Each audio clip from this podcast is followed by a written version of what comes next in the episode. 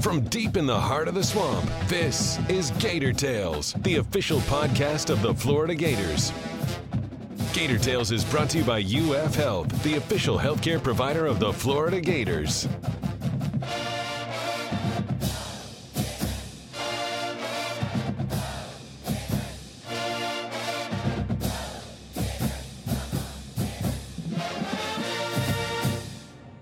Welcome to Gator Tales. I'm your host, Adam Schick. It's always one of the most unique rivalry games in college football, and this year it's also a top 10 showdown for the first time in a decade. The stakes are sky high for Florida Georgia, with this year's version serving as an eliminator of sorts for both the SEC East and the college football playoff. On today's show, we'll hand out mid-season superlatives and dive into this week's matchups with FloridaGators.com's senior writers Scott Carter and Chris Harry.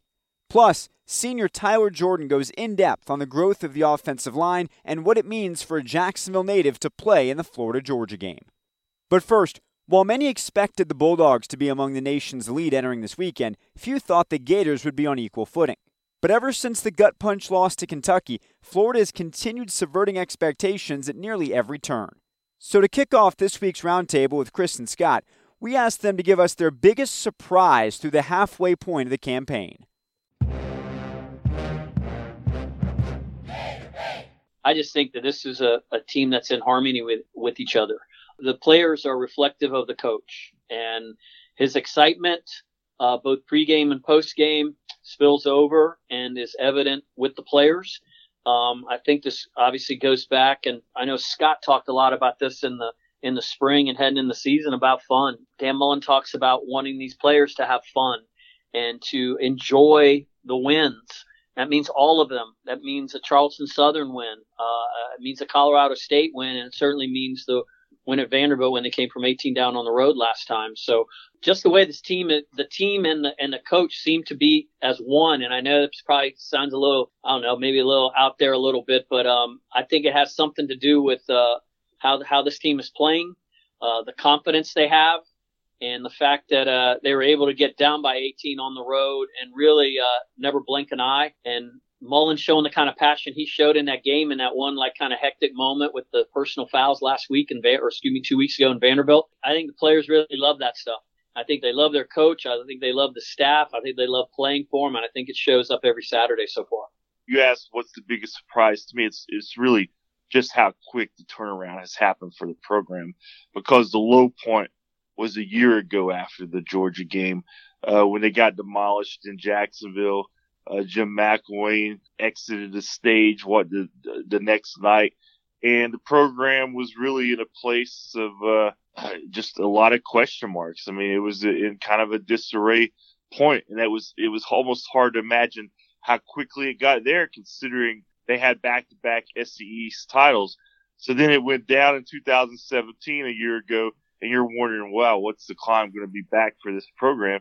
And here we are a year later, and really just because of Dan Mullen and all that stuff that Chris just spoke about, here they are going into the Georgia game, and they win this game. They're clearly in the National College Football Playoff conversation a lot quicker than anyone really thought possible. Certainly myself. You know, when you think about Georgia, Florida, I go back to National Signing Day Georgia had a class that people were saying this is the best recruiting class in the history of college football. Mullen had his traditional first year class. It just seemed like the gap was huge between the two programs, considering what happened on the field last year. And here we are. I don't know what's going to happen Saturday, but I don't expect it to be anything as bad as last year for the Gators. And if they win, then we're talking about a whole different, uh, the final month of the season. But, uh, the, the turnaround has really caught me off guard to some degree. You know, the last couple weeks, there's been a lot of these mid-season All-American reports, mid-season All-SEC, those very uh, topical lists of people trying to quickly break down the first half of the year. I want to know for you guys, from a Gator perspective, your offensive and defensive MVPs for the first half of the season. Let's see now, offensive and defensive MVPs. Well, I mean, you look at the injury to Malik Davis and what Lamical Perine has done in something of a uh, of a featured uh, back situation. Now I know he I know he takes turns with Jordan Scarlett back there, but I think some of the plays that this guy has made, making guys miss the play he made at the at the end of the half of the Vanderbilt game that gave the Gators a feel a much needed field goal and momentum going in the locker room. I I think right now he's the offensive MVP, and that's no disrespect to Jordan Scarlett, but I think Michael Perine has made a bunch of big plays for this football team. He scored two touchdowns, rushed for 85 yards, I believe, against LSU. Had over 200 yards rushing and receiving in that Vanderbilt comeback. I'm looking at him right now, especially given what he did last year, which um, I, I don't think we can point to a, a great year for the Michael Perine or a great year for any Gator offensive player last season. And then defense is, is an easy one. Uh, I'll say the defensive MVP is, and I'll let Scott just pick it up from there. Go ahead.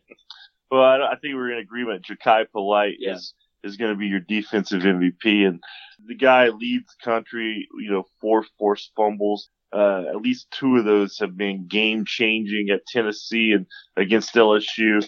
Uh, seven sacks in his last five games, and I think we're just seeing a guy just tapping into his potential. He's gone from kind of a unknown to someone who is now being considered, you know, a possible future first round draft choice. And it's kind of relegated CC Jefferson to a uh, a reserve role. Mm-hmm. And, you know, going into this season, CC Jefferson was may- maybe the most prominent member of this team, at least publicly. You know, a guy who people were familiar with, the fans were familiar with, who has been a good player for the Gators.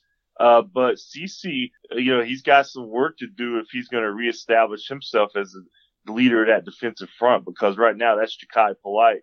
And again, this speaks to something else maybe that I was speaking about what about the unknown and you just don't know who the who's going to respond to the newness of it all and then taking advantage of opportunities because I think you if you had asked me uh, before the season started which five of these five guys is going to be a superstar on the defensive line, I may not have mentioned Jachai Polite. Mm-hmm. And given the situation with um, at the running back with George Scarlett coming back after the year suspension, Malik Davis coming back from his broken leg and being cleared, and then uh, a hot shot uh, true freshman and Dameon Pierce. Uh, you know, Lamical not maybe the guy that I would have mentioned. It would have been the person stepping out. So uh, coaches push different buttons on different players. And these, this staff has gotten to these two guys and is certainly getting the best out of those two. Give Felipe Franks credit for recognizing some stuff relative to how he's using Michael Perine uh, with some of those uh, uh, swing passes or those uh, RPO uh, plays and what have you. And Jachai Polite, I mean, we would have talked about Jabari Zuniga. We would have talked, about CC Jefferson. We would have talked about TJ Slaton. Jachai Polite off the edge is a uh, awfully devastating image, not just for the Gators, but for the Southeastern Conference right now. So everyone's in agreement on the offensive and defensive MVP. I'm curious if maybe I can split the vote with you guys because this is kind of a broad question. I think there's a lot of different answers for it. I, I thought of a few just myself right now, but if I asked you to tell me the most impressive newcomer for the first half of the year, not freshmen, so that's why this is interesting because it also includes transfers, guys that weren't here or didn't play in 2017, who would win that crown for the first half for each of you?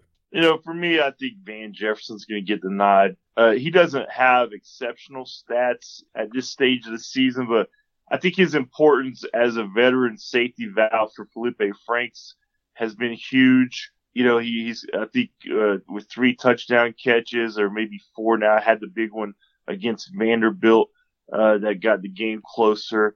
And, you know, going back to the whole MVP discussion, I mean, I, I kind of like Chris. I think Michael Perine probably is deserving of that award, but, you know, it's not going to be popular with some fans because Felipe Franks is still under scrutiny so much. But if you just go, if you look at Felipe Franks and you say, if his stats were more along last year's lines, his touchdowns, interceptions, let's say instead of being 15 to 5, it was 10 to 10.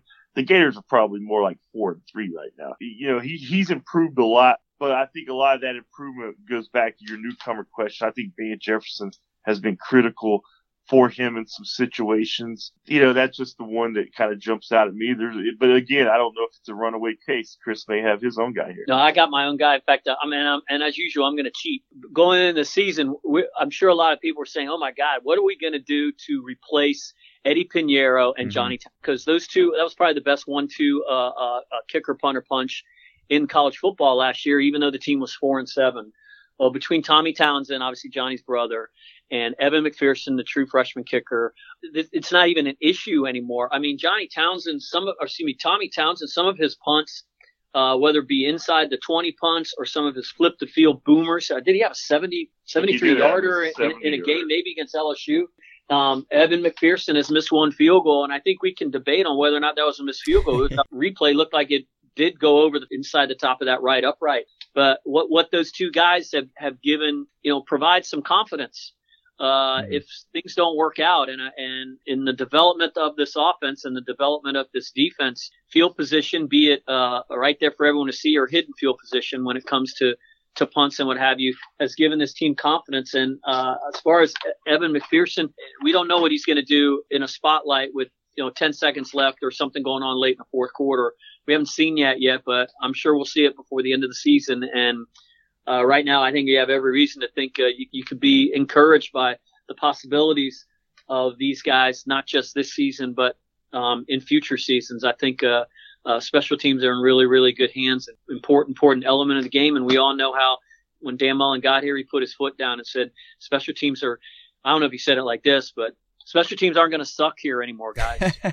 and and they obviously they obviously do not. Yeah, anyone who listens to this podcast consistently knows how infrequently Chris and I agree on pretty much anything, which is why it's astonishing to say that my answer was also going to be a cheat to my own question. I was going to say, if neither one of you said it, I was going to say it's a split answer for me. It's Townsend and it's McPherson. So I don't know, uh, you know, if we've maybe reversed the polarity of the earth today, but Chris and I are somehow in exact lockstep agreement the sound you're about to hear is me leaving.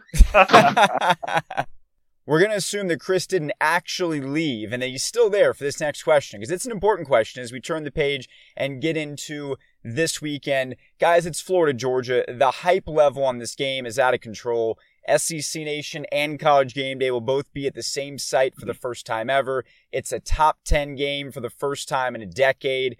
Uh, can you just talk about the hype level for this game and how that's affecting the build-up? Well, yeah, this is the way to me Florida Georgia's supposed to be. It, it was for you know certainly a lot of the uh, Rick and Urban Meyer and Spurrier years. Uh, Georgia was good, and of course Gators still dominated the rivalry. But this year, you, you put it in perspective. Both teams are in the top ten for the first time I think since in ten years.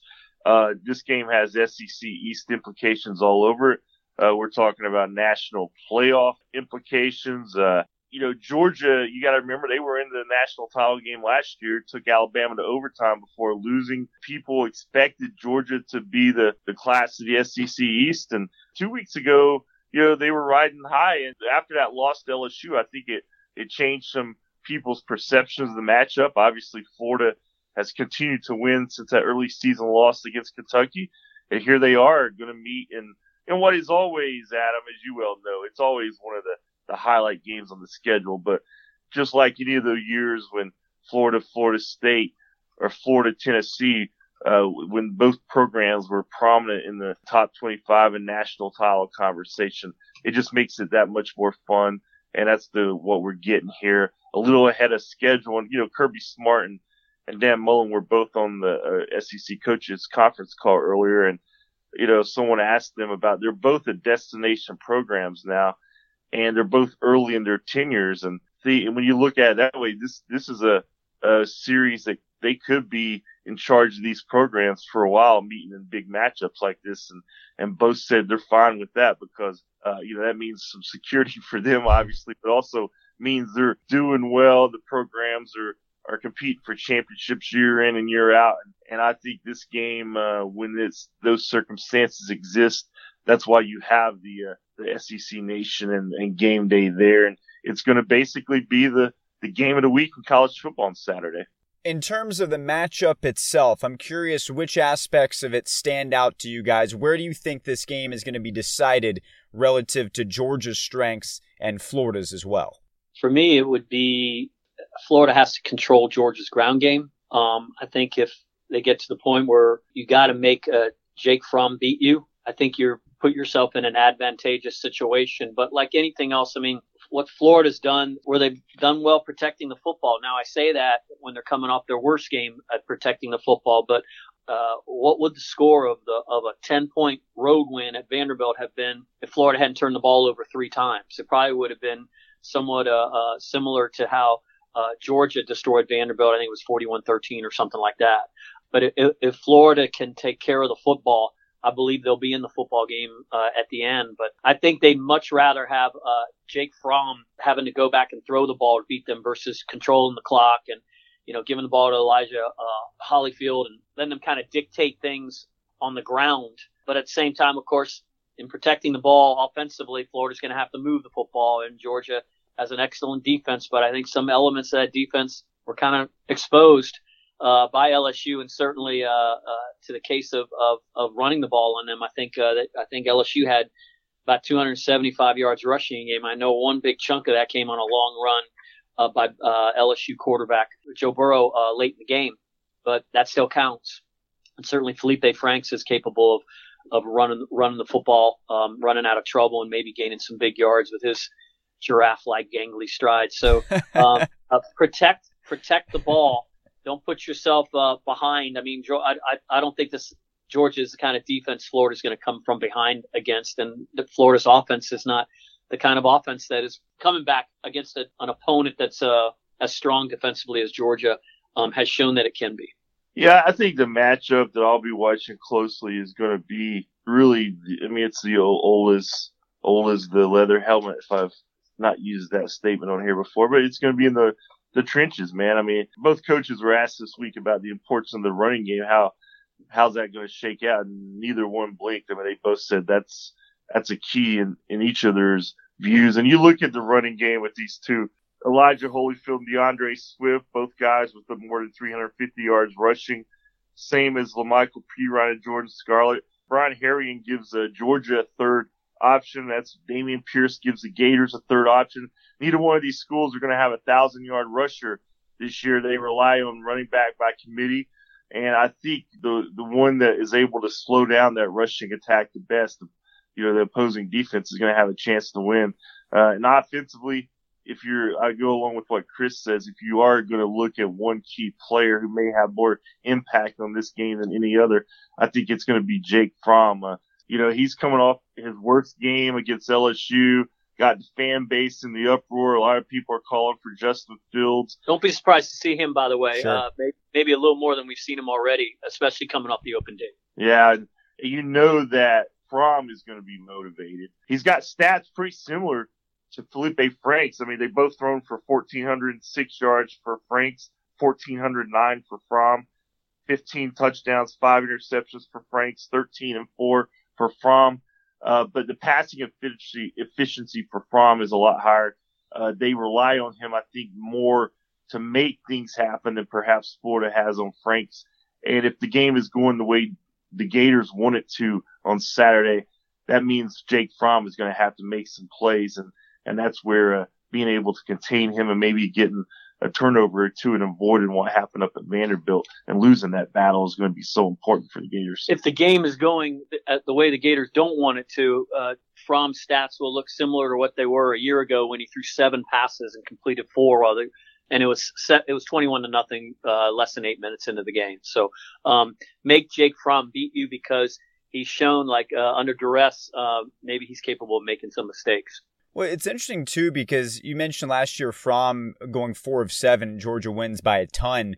If you go back to the really surprising years where Florida beat Georgia with Treon Harris at quarterback, his numbers were almost the same.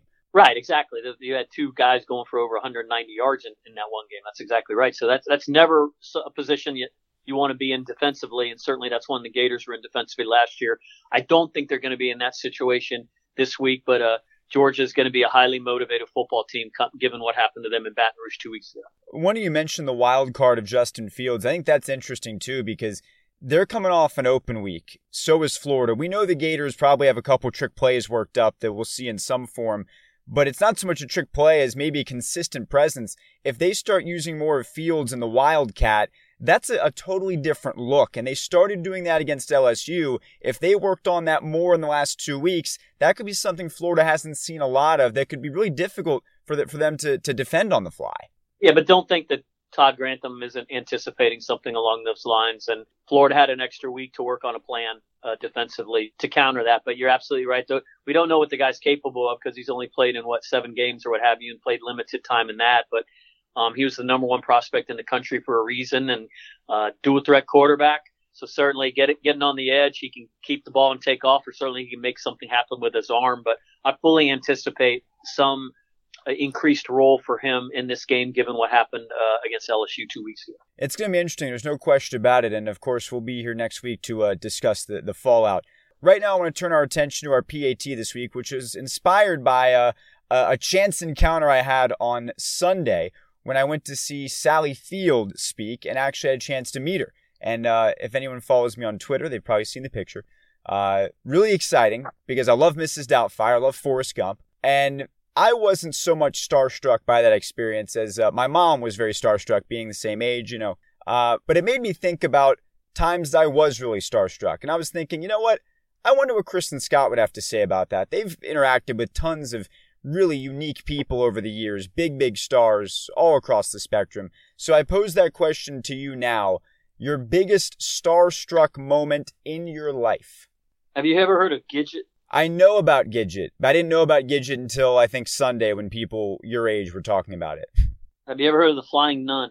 Also, had not heard about that until Sunday night when people talked about it your age. So, I mean, you really, you really don't even know about like Sally Field, then, do you, Adam? Even though you were so starstruck about meeting her.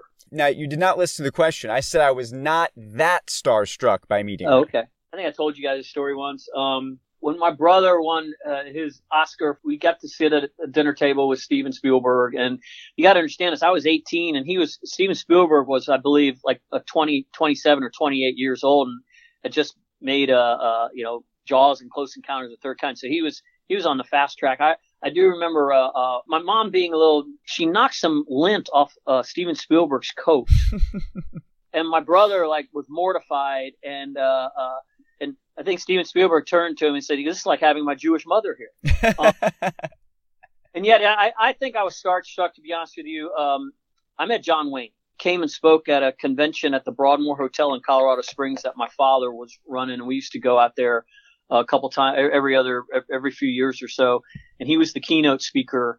And uh, I do have a, regret about not ha- having our picture taken with him because they they brought the the kids in to all meet him, and he walked around and shook everyone's hand. And literally at that time, which I think pro- probably was in three years of when he d- finally did die of lung cancer. I mean, he he was truly bigger than life.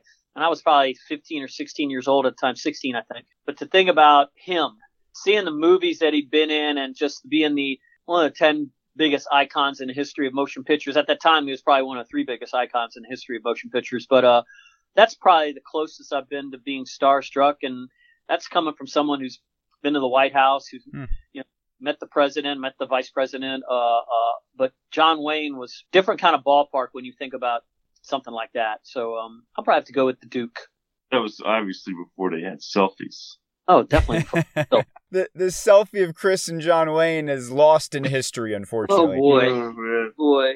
Yeah, I don't get excited very much over famous people. Uh, the ones that are today, you know, they don't register much. But being a kid of the '70s, when I was a really young boy, I still remember the Reggie Bar, and uh, Reggie Jackson was at his peak. So you know, several years later, I'm, I mean, I'm at Yankee Stadium covering the Rays and Lou Piniella, and it was a, it was a morning before a game. There was nobody around, and I'm in the Lou's office with another writer actually, and then Reggie Jackson comes in, and for the next 30 minutes, he tells me and this other writer all these stories about him and Lou, and wanting us to write about how Lou deserves a better team in Tampa Bay, and we need to get on the owner and you know, get him better players. And of course, Reggie doesn't read the papers back then because that had been written over and over. but uh, it was just sitting there. I remember that memory is one sitting there watching Reggie Jackson for 25, 30 minutes, kind of just make his appeal to these two writers from Tampa as Lou Piniella sat back in his chair, uh, in his, you know, morning flip flops, kind of bemused by the whole, whole scene. So that's one that sticks out because I was a, I was a Reggie fan back in the day, and uh, he, he's quite the uh, bigger than life personality. Even now, I think he's in his 70s, and he's still pretty visible around the Yankees. Adam, have you ever heard of Reggie Jackson? I do know Reggie Jackson. Yes. Yeah. Thank you for your condescension. It's certainly appreciated. Okay. I, I will add before we wrap here that I think mine, and I was thinking about this a lot, but I think a lot of it, like you said, both of you actually referenced this, it goes back to age and where you are in your life and relative to how you perceive people. I think I was 15 when I was a ball kid for the NBA All Star game in Atlanta. And during the, it was the, the practice for the skills competition. I was manning my station and Stuart Scott walked by.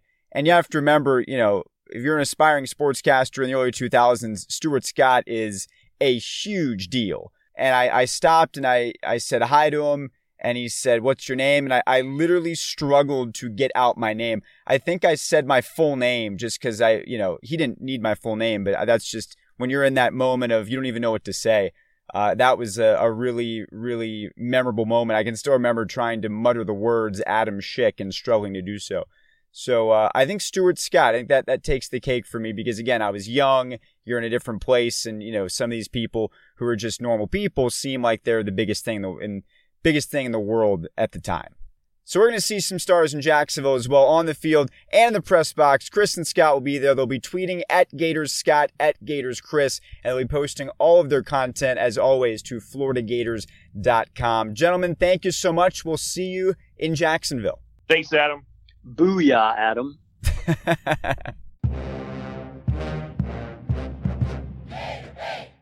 Given that Florida Georgia has been played in Jacksonville in all but two years since the Great Depression, it's only right that this week's show features a native of the River City.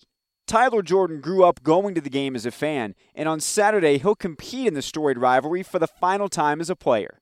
We spoke to Tyler about that surreal experience and the growth of the offensive line, but he began by telling us how the Gators utilized their bye week. Um, I think the focus um, was on just individual stuff and working on technique and um, developmental stuff that you know we can work on and the younger guys can work on. It was kind of lighter in terms of reps on the older guys and the ones, and kind of we stress a lot for the younger guys. that makes sense. Mm-hmm from your experience, how important is the bye week in terms of really kind of resetting things, getting your mind right, and especially getting your body in uh, the best shape possible for this final stretch?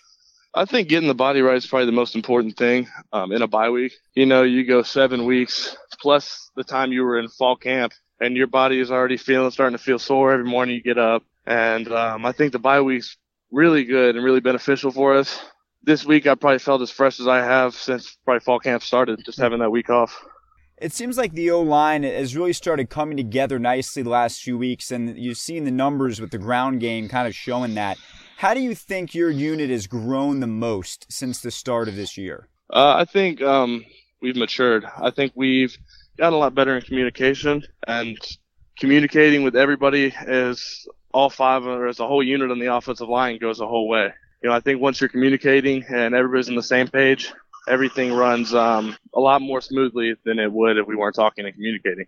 I'm curious the, the maturity part. Can you explain that a little more? Because I think people look at you guys and say, "Oh, well, they're all upperclassmen for the most part, aren't they mature?" I mean, what what is when you talk about maturity in an O line sense? What do you mean by that? Um, not only not only talking about just we got older guys playing. I think that um, we've come to understand the offense more. You know, only having really half a year to do so. And I think just being able to understand the offense that was given to us in the spring and just it's a culmination of everything, I, I believe. Not many people expected the Gators to be in the top 10 at this point, especially after what happened against Kentucky.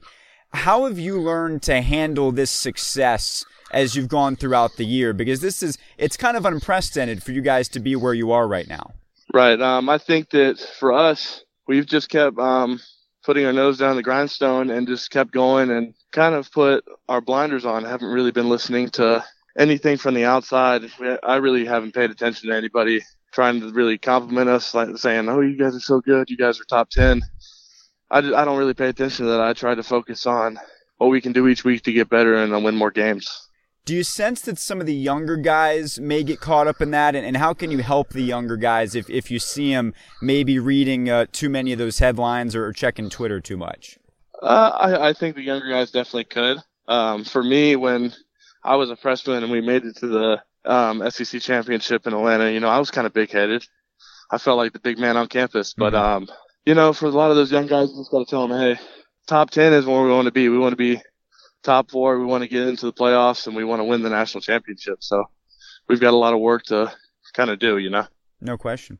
And uh, that work will start in Jacksonville, and you came from Jacksonville. So I'm, I'm curious if you can tell us a little bit about your background growing up in Jacksonville.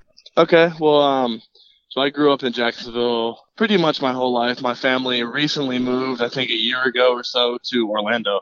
Hmm. But um, I still go back to Jacksonville to kind of see see people. For instance, during the bye week, I went um, to see my high school and see all the teachers. But you know, it's kind of special just being from Jacksonville and being able to go to the Jaguar games at that stadium and go to a couple Florida Georgias. And um, I even lived right across from the stadium um, near the river. Hmm. So I think it was that stadium's kind of special to me. Um, every time I go back there, it's it's always fun. You talked about going back to, to visit Bishop Kenny. I'm, I'm curious when you started playing football. It probably wasn't in high school. When did you first get involved in the game and, and what made you fall in love with it? So, you know, I grew up watching football like most guys did and um, kind of wanted to play. I played a couple years of Pop Warner, but I ended up actually playing baseball for a good amount of my childhood. And then I stopped playing Pop Warner. And then high school came around my first day of like full pads really. Um, I laid a couple kids out and I was like, hey, I'm pretty good at this. Um, and I originally tried out for tight ends and like defensive ends, and they moved me on offense because we were a small team, so I had to play both ways. Huh. So they moved me to from tight ends on the first day to right tackle because they said my foot speed wasn't there, but I was catching everything. You didn't have a, a goal of being a lineman, I, I guess. It, it just you just sort of uh, you just sort of went that way. Not at the start, but I um, eventually embraced it. When you started getting recruited, once you obviously made that switch position wise, what schools were you most interested in and why did Florida stand out to you? So during my recruiting process, well, I committed to uh, Florida my junior year of high school. So I kind of told every other school that came by, you know, hey, um, I'm pretty solid at Florida. I just think that part of me growing up as a Gator fan, the rest of my family being Gator fans, and just that environment I was raised in, went went to games as a kid. I always thought it was um, pretty special to me. When you came into the program, which players, specific guys, were the most influential for you? Who, who were your, your biggest mentors as you entered the program? As I entered the program, I'd have to say um, Trip Thurman and probably Cam Dillard kind of embraced me once I got there and took me under their wing. And I think they showed me the ropes of everything and um, how to manage my time as a student and an athlete. Um, that's kind of made me who I am at this point in my college career. When as you've gotten to, to this later stage of your career, I'm sure there's other guys that you've taken under your wing. So who have you uh, paid it forward to, do you think, in this program? Um, well, we have like little brothers, and uh, I've actually had two since I've been here. My first like little brother was Brett Heggie, and then my second one is Griffin McDowell. Try to be there for them, always hanging out with them. I think that they're going to be two great players here at Florida what, what do they turn to you for? Is it specific advice about something on the field? Is it more off the field, managing time, things like that? Um, it's more off the field. I think um, my main thing is, hey, let me know if you need anything. Um, you're having any trouble. Well, I'm here for you no matter what. If you need to talk, just um, hit me up and I'll either text you or call you depending on what I'm doing. How difficult was it going through a coaching change just before your senior season? And what would you say that the biggest adjustments were that you had to make when the new staff came in and, and changed things up a bit? Uh, I think the biggest adjustment was um, the energy in the program, and I don't think it's like a personal like change. I think it was just a change as a whole in the program. Um, I think the energy shifted. That was probably the biggest for me. Was uh, yeah, in what ways do you think you've grown the most as you kind of reflect over your career? How have you grown the most from when you walked on campus to today? I mean, that feels like literally half a year ago, but I know it's not, and I know it's been almost four years. But I think the biggest thing that I've seen a change in myself is probably my leadership. I think that I came into the program um, a pretty quiet dude and um, kind of shy, I'd say, as a mm-hmm. freshman, and just being around a bunch of guys, uh, I've kind of had to come out of my box and be more of a leader. And I, I don't know if that's a, more of a vocal leader, but I think I've become a leader by action instead of talking, you know, mm-hmm. instead of words. When, as you look back to, you know, I, I love asking older guys this question because you've got a, a nice little uh, collection of memories to choose from. But specifically, what moments stand out to you from your career when you look back? What games have, have maybe left the, the biggest impression on you? Going to probably my first SEC championship game. Just that experience. Me, I'm a really young little freshman. Um, and the week before that, the coaches were like, if we were playing Florida State, the coaches said, hey, we need you to start at Florida State. And I was just a probably 18 year old freshman, not just barely being in college, and like, hey, we need you to start a college football game in the swamp against Florida State. And I think that was that was probably the craziest memory, even though we did lose that game. Yeah, and then the next game, the SEC championship, was my second start, and I was I remember having to start there, and I was like, holy cow, like I'm I'm playing Alabama, and you know you mature as time goes on, but um you get used to that stuff. Just to, to give you some perspective, the stadium you played that game in has now been demolished. So not to make you feel old, but you know you, you have been around for a while, I guess. Oh man. Georgia Dome is just a, a, grass field now. There's there's no stadium there anymore. Yeah, that does make me feel yeah. old. Holy cow. so, couple final things for you. I'm curious, outside of football, I, I, know you're very much in it at the moment, but when you do have time to step away, what are some things that, that you enjoy doing? Um, I like um, fishing. I enjoy whether it's offshore or inshore, uh, going to catch some reds or going to catch dolphin or bass, whatever it is. Um, I play the guitar. Huh. Um, I taught myself in high school, so that's always something I kind of like to do is kick back and just pull out my guitar and um, play a couple songs, or um, usually play video games. Have you thought about starting a band, or are you just solo at this point? No, I'm not that good. I'm I'm nowhere near close to being that good. Favorite songs to play? Any, any like what, what what did you start playing, and, and what have you progressed to now? Uh, the first song I learned to play was actually um, "Happy Birthday."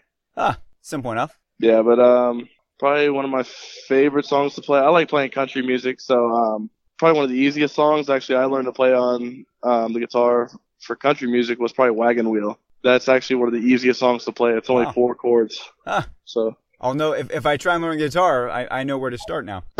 Let me know if you need help. I yeah, got no, you. Thank you. Thank you. I, I appreciate it. Um, getting things back to, to football to, to wrap up here. You know, the hype for this game is huge. There's really no way around that. A top 10 battle, college game day, you name it. What has the talk around the locker room been like as you've built up slowly to, to this game this weekend? We're excited. Uh, along with what Coach Mullen says, if you're not excited for a game like this and for a rivalry game like this, uh, you're messed up in the head. So I think that it brings a lot of excitement and in the back of our minds, we got to be working as hard as we can this week to have good practices so that can transfer over to the game. You mentioned earlier growing up in Jacksonville, going to this game. I mean, having been a spectator as part of the 50 50 split, the uniqueness of it, and now having been on the field for it, can, can you just speak to how special this game is to compete in and, and how it stands out? Um, it's absolutely, I think, one of the most special games of the year, especially growing up in Jacksonville and just, I can go out there, I can go out in the field this Saturday and I can go point out my seat where I've sat for the past mm. however many years. So I think it's just cool just being able to be older and more mature, and then come back to the stadium where I used to sit in the stands as a kid. How do the emotions differ from a normal game? When you've got one side that goes nuts, the other side's you know deathly quiet, and then vice versa. How does that change kind of the, the flow of, of a game, if at all? It just depends how the momentum's going. Um, for like personally, for me, when I'm out in the field, um, I tend to somehow drown out all the noise, hmm. um, and I tend to kind of focus on my job and kind of put my blinders on into what I need to do um, during the game and what the defense gives me. Final thing for you, when you look at Georgia on tape, I know you, you've got your secrets. I'm sure there's a trick play you just worked on you can't tell us about, and that's okay. Uh, we'll, we'll see that in due time. But in general, looking at Georgia on tape, what are the preparations you have to make playing a team like the Bulldogs? I think we got to run the ball. They've got a strong defensive front, and I think we have to be consistent all day. Um, and A, running the ball, and B, um, protecting Felipe. And I think um, we stick to the game plan, we're going to be all right. Well, Tyler, it's going to be an exciting one. There's no question about that. And we certainly wish you a lot of luck playing in your final Florida Georgia game in your hometown of Jacksonville. Yes, sir. Thank you. And that's going to do it for this week's show. If you haven't already done so, be sure to subscribe to Gator Tales in the podcast app of your choice, and please leave a review to help us continue to grow. Florida Georgia kicks off from the banks of the St. Johns River on Saturday at 3:30 on CBS and the Gator IMG Sports Network. Then, we'll be back next Thursday with an all-new episode breaking it down, so don't miss it. Until then, I'm Adam Schick, and I'll see you in Jacksonville.